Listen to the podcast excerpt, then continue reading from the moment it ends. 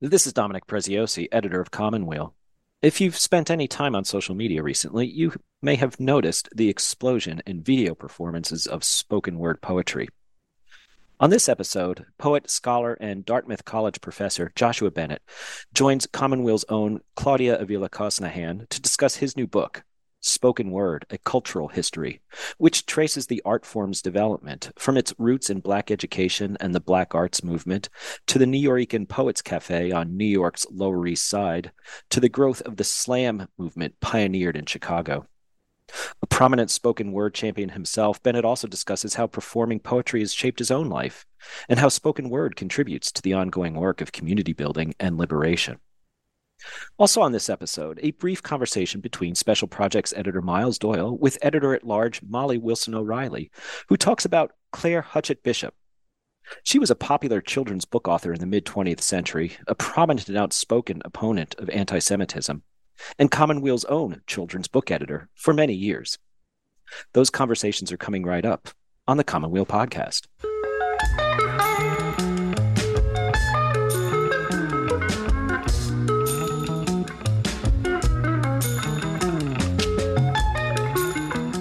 Claudia, it's good to see you today.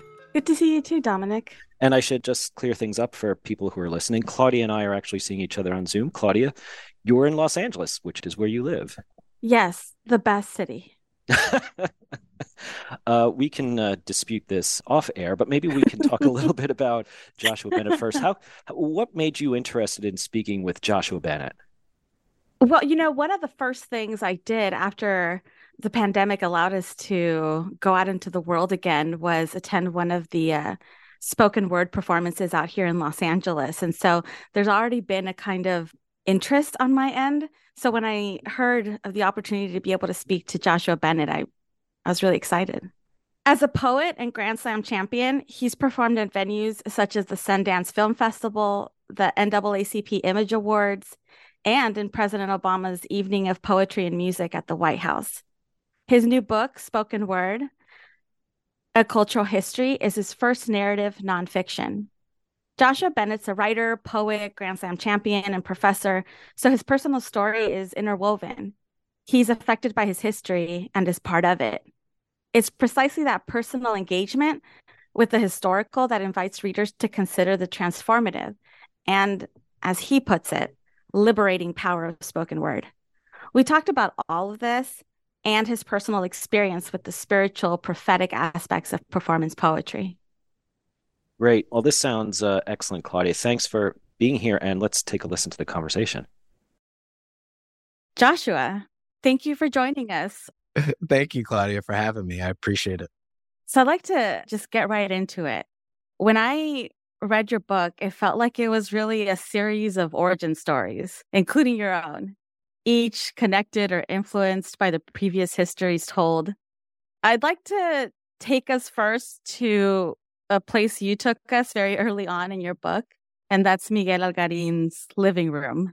Can you describe the significance of Miguel Algarin and his living room to spoken word? Oh my goodness. So, I mean, I met Miguel as a teenager, but I didn't really understand who or what he was, who he had been for decades, and what he had meant to my beloved tradition.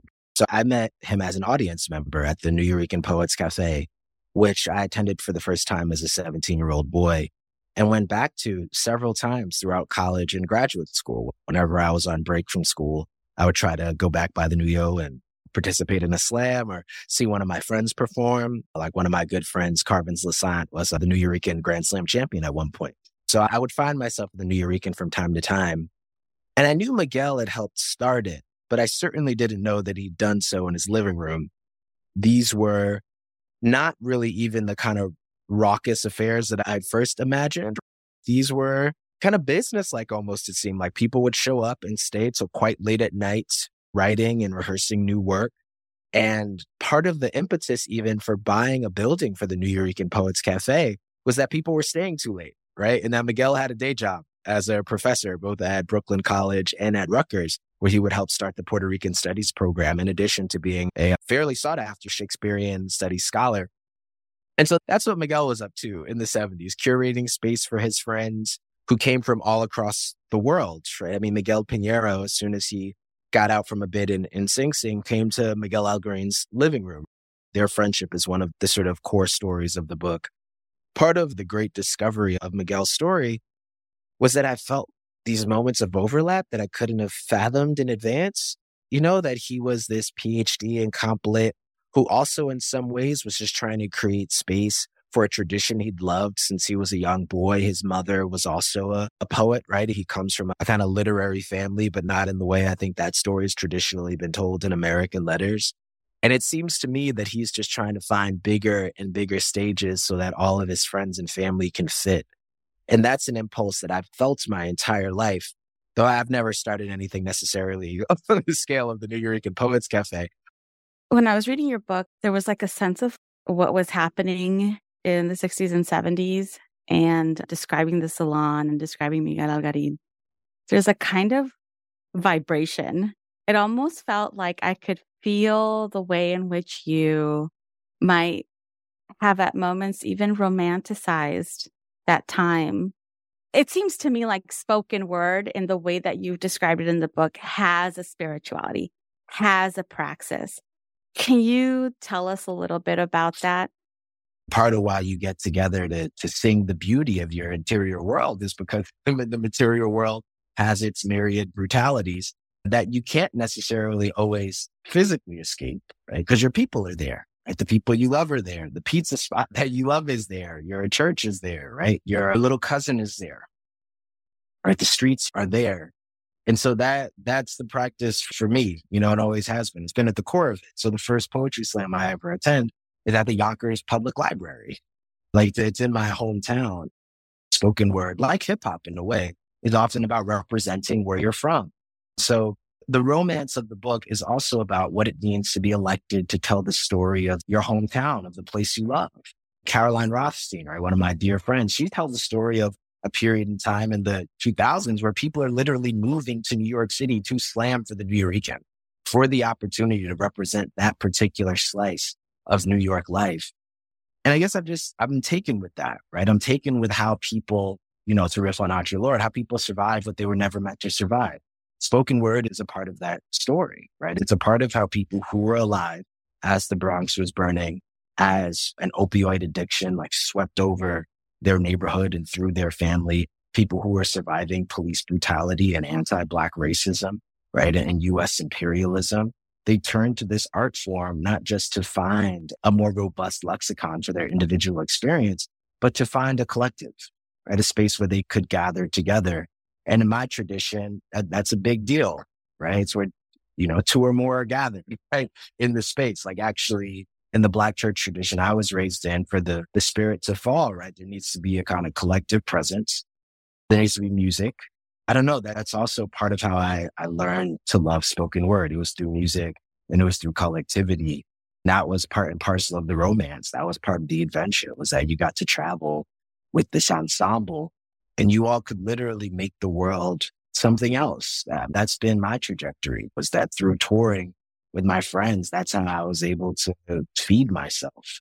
Work study in college wasn't doing it. It was the gigs on the road and the poems that I wrote in my college dorm with my college friends. I mean, that's what helped change the texture of my life in that moment. And so I'm also trying to reflect that dynamic in the book. I really love what you say about the importance of place because I also get the sense that it's connected to the body. You make it a point in your book to talk about how spoken word is it requires the body and then the spoken word speaks to the experience of the body in a place in a certain time. Could you speak to that a little bit? What is so important about embodiment? In both in the history that you've told about spoken word, but also in your own experience of performing. Yeah. The poem starts before you step on stage. That was always the way I was trained. Even the way you dress, but certainly the way you comport yourself, the way you carry yourself, the way you collect yourself before the poem, that is all a part of the performance. And you should think about it, not so that it's forced or anything like that, right? But literally it's just so you, you have a practice in place and you can get reps at it, right? To do whatever you need to do to give the most evocative, but also true performance of the material, right? So for years, I would quite literally visualize the people who were in the poem I was about to recite, right? I would imagine their faces. And then I would go into the poem, right? I would close my eyes, I would open them, and then I would dive in. And the thing happens. It's a regular practice of being vulnerable in front of strangers. And at least for me, again, because there are sort of memoristic elements to this book, that was exceedingly important. I've really struggled with that for a very long time. The idea that I could put myself on the line, right, in front of people and not disintegrate. Uh, quite literally, I think this was a sense I had as a younger person, but I was just going to explode. I would spontaneously combust if I got up there and embarrassed myself, that my life would be over. And thankfully, that didn't happen a, a ton, but there were times where I dropped poems, right? Times where I just got up there and went blank. That happened to me I think quite literally one of the first times I performed in college. I went up and it was nothing. There was nothing up there. and that was quite surreal. I'd already been to Brave New Voices. I performed at the college talent show. I'd already been admitted into the Excelano Project, the big spoken word group on campus. But it was quite humbling because it was a reminder that, oh, yeah, Josh, you need to be practicing these poems hundreds of times so that it just flows out through muscle memory. So that's the other thing, too, is especially for those of us that really do it, when you see these kind of elaborate performances on stage that still feel undeniably true, you're seeing a kind of living archive almost, right? You're seeing the thousands maybe of, of hours that a person has put into this. And there's something quite beautiful about that to, to me as well. And the point isn't even really to become a poet. I talk about this in the book too. When I make the pitch to parents to get their kids involved in spoken word or even just the public recitation of poetry broadly construed, something like poetry out loud, I say it's really about just speaking with confidence and conviction and clarity in front of a room full of people you may or may not know. That's an important skill just to have in life. It's an important experience to have, I think, to come out on the other side of that breathing. There's nothing quite like that, I think, in the world. Mm. Your very first poetry slam, you were a child. You were 11 years old. And I'd like to invite you to read an excerpt from your book. And just to give a little bit of context, you state in the book that all the first poets that you ever heard were preachers, but none were more influential to you than Dr. Millicent Hunter. And so in this excerpt from your book, you describe your trips to North Philadelphia, to a North Philadelphia church, the Baptist Worship Center, so I'd like to invite you to invite us into that experience. Yeah, sure. Sheesh. You're really taking me back thinking about this. My mother and I would drive for two hours on Sundays to hear Dr. Hunter speak. Just us two. A mother and her strange, untamable boy, a glove box full of gospel CDs and freshly printed MapQuest directions, a pair of McDonald's breakfast sandwiches warming the console between the seats. What I remember most clearly about Dr. Hunter's sermons is the tempo, the precision of the pace, the rise and fall of the writing to match the ebb and flow of emotion in the crowd, people crying, dancing in place, almost immovable once the spirit caught hold of them.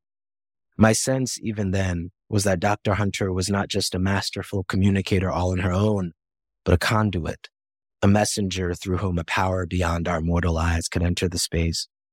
And the sermon, the epic poetry of that space echoed forth from the pulpit, was the vehicle. The sermon was where language and divine power united. It was the instrument used by the prophet to take us higher. In those moments, my experience of the Black church taught me what it would mean to write for the people, for an audience with dreams and needs and visions of the future more expansive than I could easily imagine, but that I must nonetheless aim for if I was to be worthy of the gift I wasn't yet sure I had, but already aspired toward. The stakes of that writing were life and death, love and loss, eternity.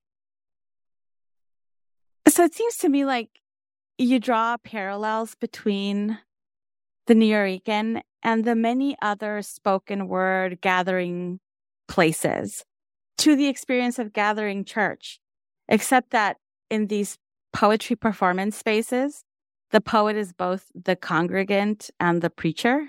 Yes.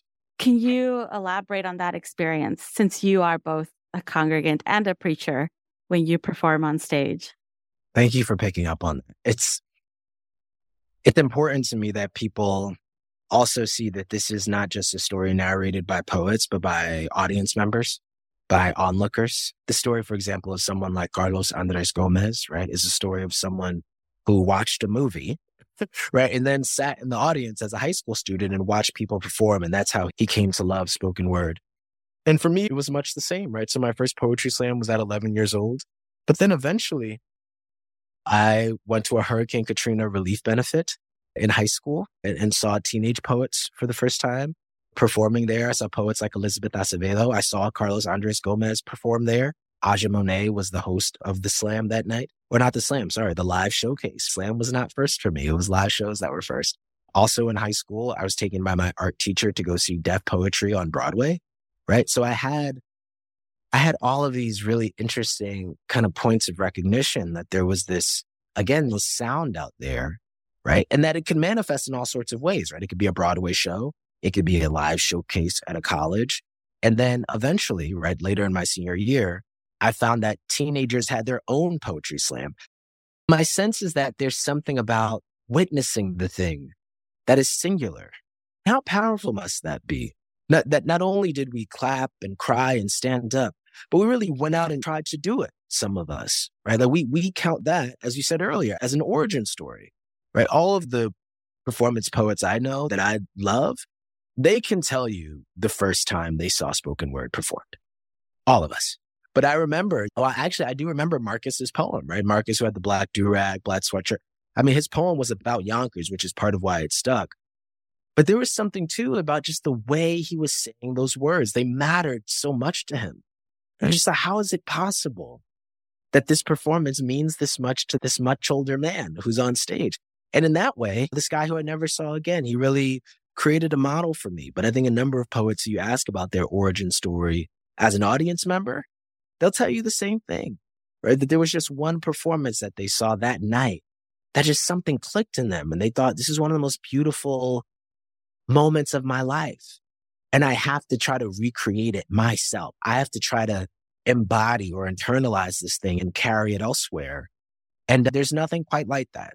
There's nothing quite like having that moment. I mean, I also wanted to be a preacher. I was in training to become a minister when I was in graduate school, and then I had a faith crisis while I was at Princeton and decided not to do it.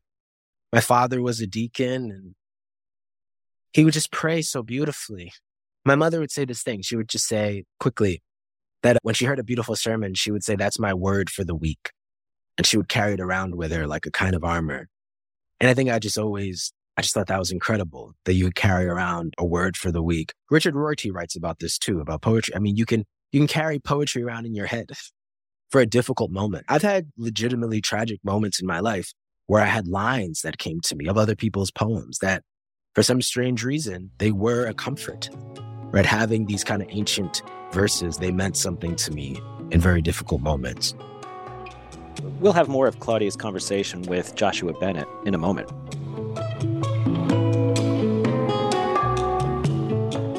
Ellen Koenig, Executive Director of Commonweal. Thanks to listeners like you, we recently celebrated the release of our 100th podcast episode. Did you know we're also about to celebrate 100 years of continuous publication of our print magazine? Please consider supporting the work we do, hosting expansive, nuanced, and timely conversations across all our media. You can visit commonwealmagazine.org/donate to make a one-time gift or even better, become a monthly donor. Thanks. Now let's get back to the conversation. Marcus was the man that participated in that poetry slam when you were 11. And he said to you that you had heart. Heart, yeah. But I'd like to hear from you, especially considering the way you're talking about prayer and about the preachers that inspired you and the people of faith that inspired you. What did that mean to you? When he said that you had heart because you said you never forgot that. But what does that mean? What did that mean for you then? And what does that mean for you now?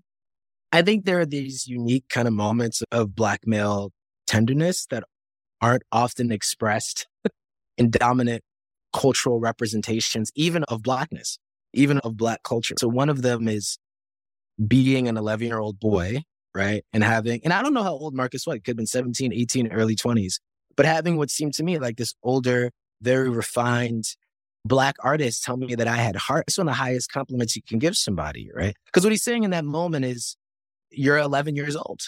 the fact that you got up here at all and competed against adults, you showed great courage, right? And you stuck with it and you performed your heart out. That's a big deal, right? You weren't, even if you were afraid, you overcame. The point is not to not be afraid. At least the way I was raised, you're going to be afraid in all sorts of scenarios. If you're sharp, you'll actually be afraid, maybe a fair amount, because there's a lot going on, especially in South Yonkers, where and when I grew up to, to be afraid of or to be wary of. So for him to tell me that I had heart, it meant that I overcame the fear of that moment. Right. And I stepped into my gift and I operated in my gift. It was part of the astonishment for me seeing preachers too, especially if you don't feel like the congregation is especially lively that day. It, it always just seemed to me it takes great courage to get up there. One, to operate within the idea that you have a kind of message from the divine to relay to all these people who are going through things you can't fathom. And they've perhaps come to you not just for a word uh, of the week, not just for a passage to carry with them, but maybe to sustain them, to tell them that life is worth it. That's a major responsibility, whether or not every preacher who gets up in front of a pulpit feels that. It always seemed to me, even as a very small boy, that was perhaps one of the greatest responsibilities I could imagine. That's what it meant to have heart. It's that you push through that fear. You push through the sense that you were outgunned, perhaps would be outclassed, so maybe, maybe this heart is something that I could tap into more often in this way. I can be up against what feel like insurmountable odds. I felt like I could get up there and everything would fall apart. The world would fall apart. And I think Marcus maybe even recognized that on my face and he encouraged me, which, uh, which meant a great deal. I always imagine when I'm watching a poet performing that there is a sense of relief at the end of the performance, but it's not because or only because the performance is complete, but because something has happened to the poet in the process of sharing themselves because they share so much of themselves. They're sharing their experience, their emotion, their voice, and their body just in the performance. I feel like it's a real sacrificial kind of giving to the people who are present. You said that you went through a period in your life where you even thought that you'd be a minister. Do you believe that your calling to be a performer of spoken word has satisfied that calling? Because I think those callings, sometimes we don't know how to define them, but then we find that what we do ends up being the thing that we were actually looking for? I wanted to be a preacher from the time I was four years old. So I wanted to be a preacher before I wanted to be anything else. It was preacher, paleontologist, and then professor came later. And I was like quite literally in training to become a minister in the AME Zion tradition. So I was in something called Timothy training at my home church in New York. And it was about a week or so, I think, before my trial sermon. And I wrote to the lead pastor at our church and said I didn't think I could do it because I had a crisis of faith. So I was pretty close. It wasn't like this is something I thought about sometimes. Like I was dedicated to it. I was devoted to it. And I thought that's what I was going to do with the rest of my life. I thought I was maybe going to lead a church and maybe also be a professor to go teach on the weekdays, teach African American poetry and environmental writing. And then on Sundays, to help lead worship and do the whole thing. And is it connected? People have told me over the years that it is. I, I don't know. I don't know. I think I'm still learning why I'm on earth. I think when my son was born, it, it felt a bit more, it felt far more concrete than it had in the past because part of why I'm on earth is to be his dad. And I really mean that. I don't mean just as a kind of a like biological fact. Like I, I feel it every day that part of what I'm supposed to do is uh, take care of this boy and hopefully use everything that has come with my spoken word career to say something meaningful to and about his generation of, of children all across the globe. They're entering a world that just has all sorts of, not just like terrors lying in wait and unimaginable beauty too, but there's just a lot of responsibility, right? They're up against a lot and they're amazing. And I just in being August's father, I think I've learned a great deal about calling, I imagine And so I hope those things are connected. I hope that I'm giving people words for the week and for the month and for the year and for their lives. I hope that I'm encouraging people to tap into those moments of transcendence is, is part of it, but also a kind of transcendence that is uniquely possible when people are gathered together. There's just something to that, that when I stopped going to church, I lost that I just don't want to pretend that wasn't important or that it's not, that it's not meaningful. Like getting together every Sunday with my family, with my friends, with my fellow congregants, that was an absolutely essential part of my life for most of my time on this planet. I've had preachers throughout my life that changed my life, right? W. Darin Moore, Millicent Hunter, like these, these people changed my life. They helped shape my literary imagination. They certainly shaped the way I teach. I know that I'm tapping into those gesticulations and that pacing when I teach a hundred percent. You can see that black preachers really shaped me in that moment. So I hope they're connected. I hope they're connected and that I'm doing what I'm supposed to be doing. I hope that I'm doing what I'm here to do and doing it well. You describe this book as an act of historical reclamation. Yeah. And you dedicated it to for everyone and anyone trying to get free. And th- that dedication carried me through the reading of your book. And we find ourselves in a time of rising book bans and bans on cultural studies, political rhetoric against critical race theory, all while we're struggling to, in this like post pandemic moment, to gather again. So, how does the spirit of spoken words origin manifest in our current moment? It's manifesting in, in the current moment by, as far as I can tell, being ubiquitous. You go on TikTok, on Instagram, the kids are keeping the tradition alive, right? In all sorts of ways. And, uh, you know, the individual World Poetry Slam still exists. The Women of the World Poetry Slam still exists. So I think also some of these kind of competitions are even coming back. But I'm regularly astonished by how normal spoken word is and poetry slam is. I mean, I went to Harvard the other day to take out, I think, a DVD from the library, and it was, I think the DVD was Slam. Actually, I was taken out from the library, and the librarian said, "Oh yeah, I did poetry slam in high school." It was just the most normal thing in the world. Like now, there are kids who just do poetry slam in high school. It's on their syllabus in high school, and so that's how it's alive. There, there are parents everywhere still helping their kids memorize poems that they're going to share in their houses of worship, right? That they're going to share at school, that they'll share at the public library, that they'll share for poetry out loud. These students reach out to me still. High school students will write to me. They say they, they saw my YouTube video or they're getting ready for poetry out loud or they want to know if I can come to their school because they have a spoken word club. So it's alive. And those young people are changing the world. It's not just that they're going to change the world. They are changing the world right now, not just through writing the poems, but through developing a kind of political consciousness and ensemble that comes with writing poems together. That comes with like reading the newspaper online and say, all right, we're going to write poems about this and this. Not just because it's topical, but because that's part of how inspiration works is you read. You read and you listen. And that's what I did when I was a teenage poet. And I was on teams my coaches would make us read what is in the news right now? What is happening in the world? Our work needs to be responsive to the cultural moment. So I was one of the professors who helped write the AP African American Studies curriculum, right? And myself and another one of my colleagues, right? We both grew up reciting poetry. That helped shape our political consciousness as children, right? Growing up in church and in predominantly black schools, reciting what some would say is spoken word, right? But for us was we real cool. And it was 10 of us anywhere from four to 10 years old, reciting these poems in public. Michael Harper calls it a continuum of consciousness, right? The sense that we're part of a cloud of witnesses, right? Dead and living. And now we are actually in the moment of recitation, tying ourselves to those ancestors. Okay. And that practice of memory is important, right? It's important spiritual practice, but it's also an important political practice in a cultural moment where everything is supposed to be immediate, where you're supposed to forget, right? We're supposed to say, oh, Jim Crow was so long ago. Really? My dad integrated his high school. It's not that long ago. The Klan slashed his tires on his Firebird, his first car. He loves it, right? But what he talks about when he talks about high school, he talks about the Canterbury Tales and how he didn't want to read it. right? He was still a teenage boy, lest we forget. So that's part of how it's uh, still manifesting is that it's alive and well.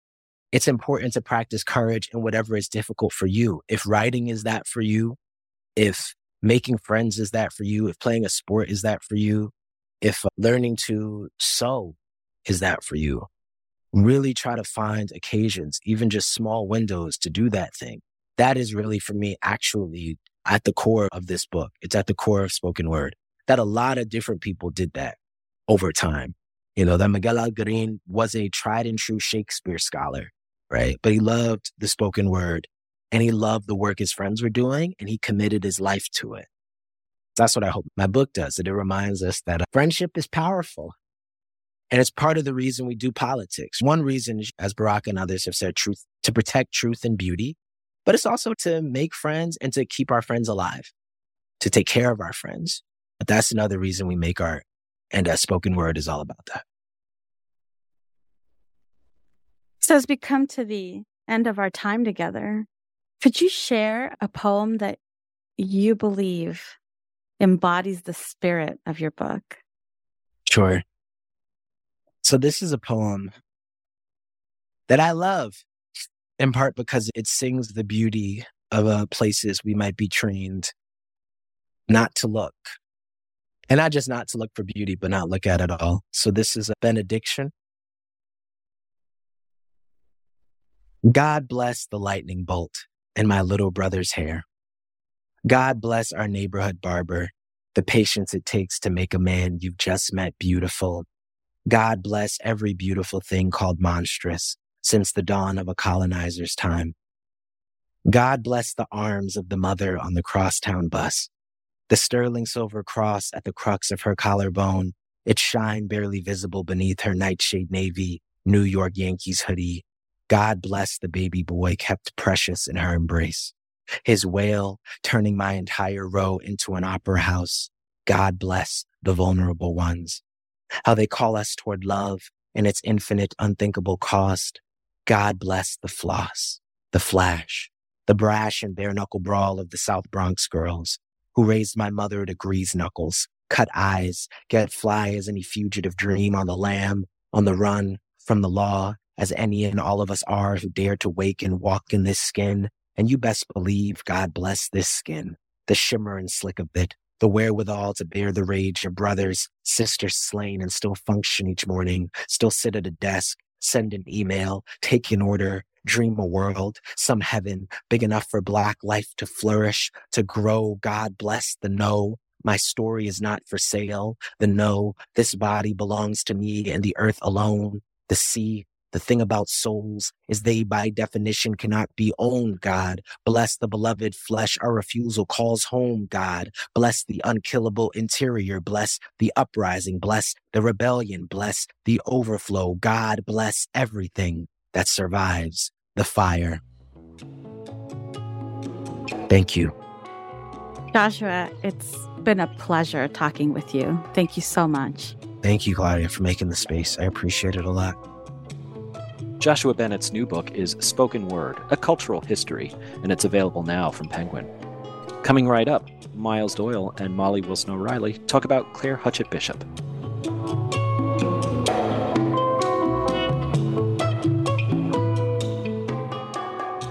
Mollie, welcome to the Commonweal podcast. Thanks. I'm always thrilled to be here. We invited you to read a collection of Bishop's work. Before I discovered her in the Commonweal archives, I wasn't familiar with her or her work. Had you heard about her before this assignment? Not really, no. I knew, of course, that Commonweal had covered children's literature going back decades and decades, and that a lot of distinguished people had been on that beat over the years, but I didn't really know Claire Bishop specifically. So I was excited to have a chance to dig into her legacy. Can you tell us a little bit about what you learned? If you look her up online, you will find things that say that she was a Swiss writer because she was born in Switzerland in 1898. But it seems to me she was really more French. That was where she was raised. And she moved to America around 1930, I think, because she married an American, a concert pianist whose name was Frank Bishop. It seems that she lived most of her life here in America, although I think based on what she wrote for Commonweal, it seems like she traveled back to Europe a lot She worked for the New York Public Library. Her obituary in the New York Times says that she was the head of their children's reading room for a while. She wrote a lot of children's books and was, I think, pretty well known for that in her day.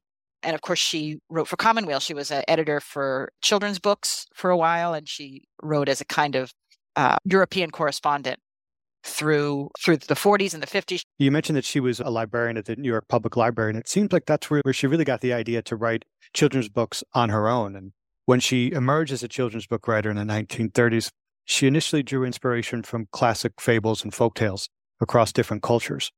What do you think drew her to those fables and folklores?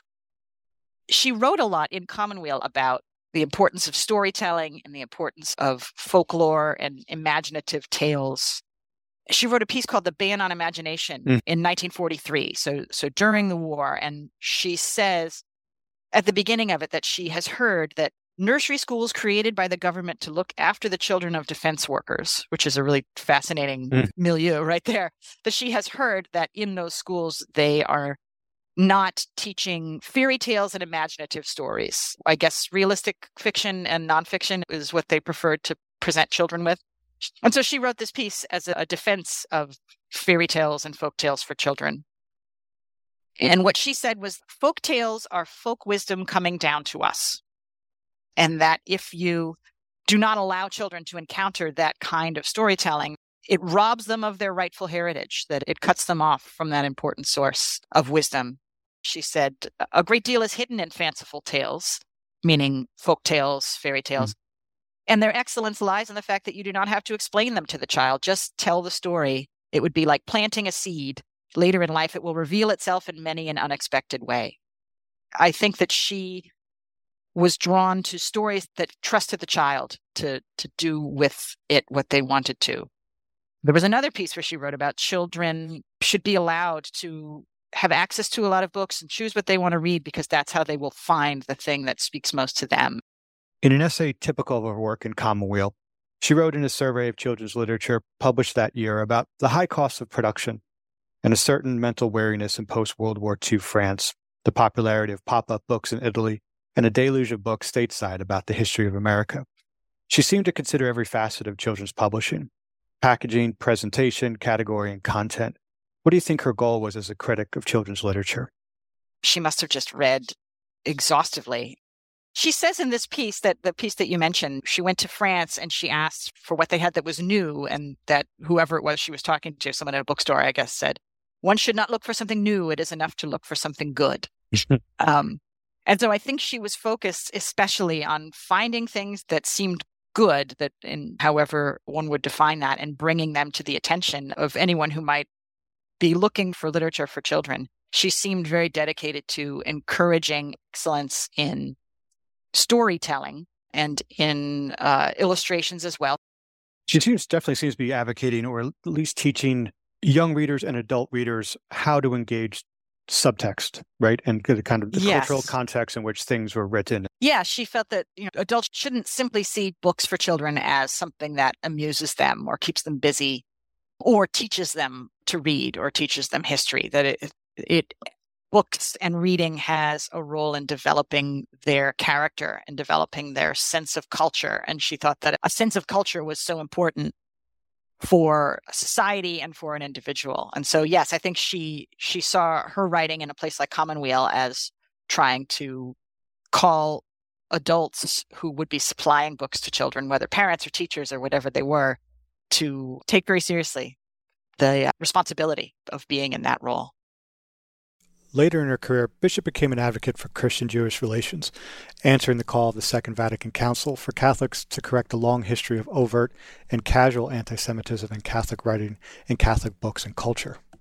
She seemed to be very energized by the call of the Second Vatican Council to address the way that the Catholic Church had talked about and taught about the Jews and Jewish people and to focus on the need to do better. And she wrote in this piece, Learning Bigotry, which she published in Commonweal in 1964, not just about why that was important or that that was important, but very specific suggestions as mm-hmm. to what publishers mm-hmm. and readers could do to do better.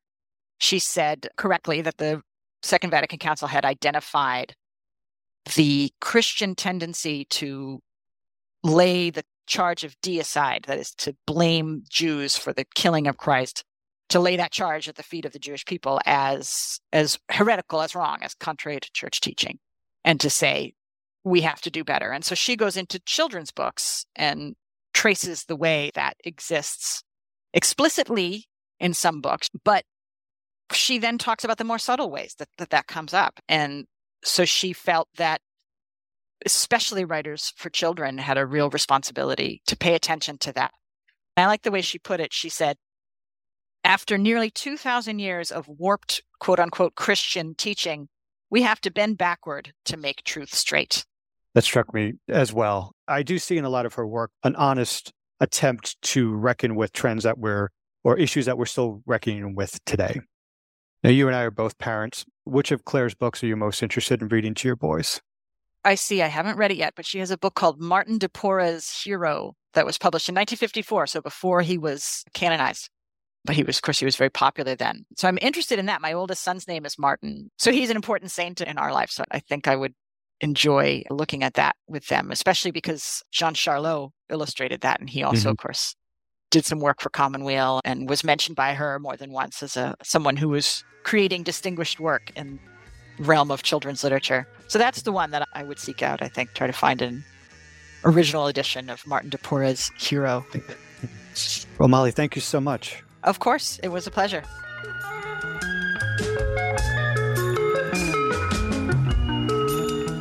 The Commonweal podcast is produced by assistant editor Griffin Oleynick and the Commonweal staff in partnership with Sandberg Media. Wally Boudway composed the music, and David Dault did the editing. For the Commonweal podcast, this is Dominic Preziosi.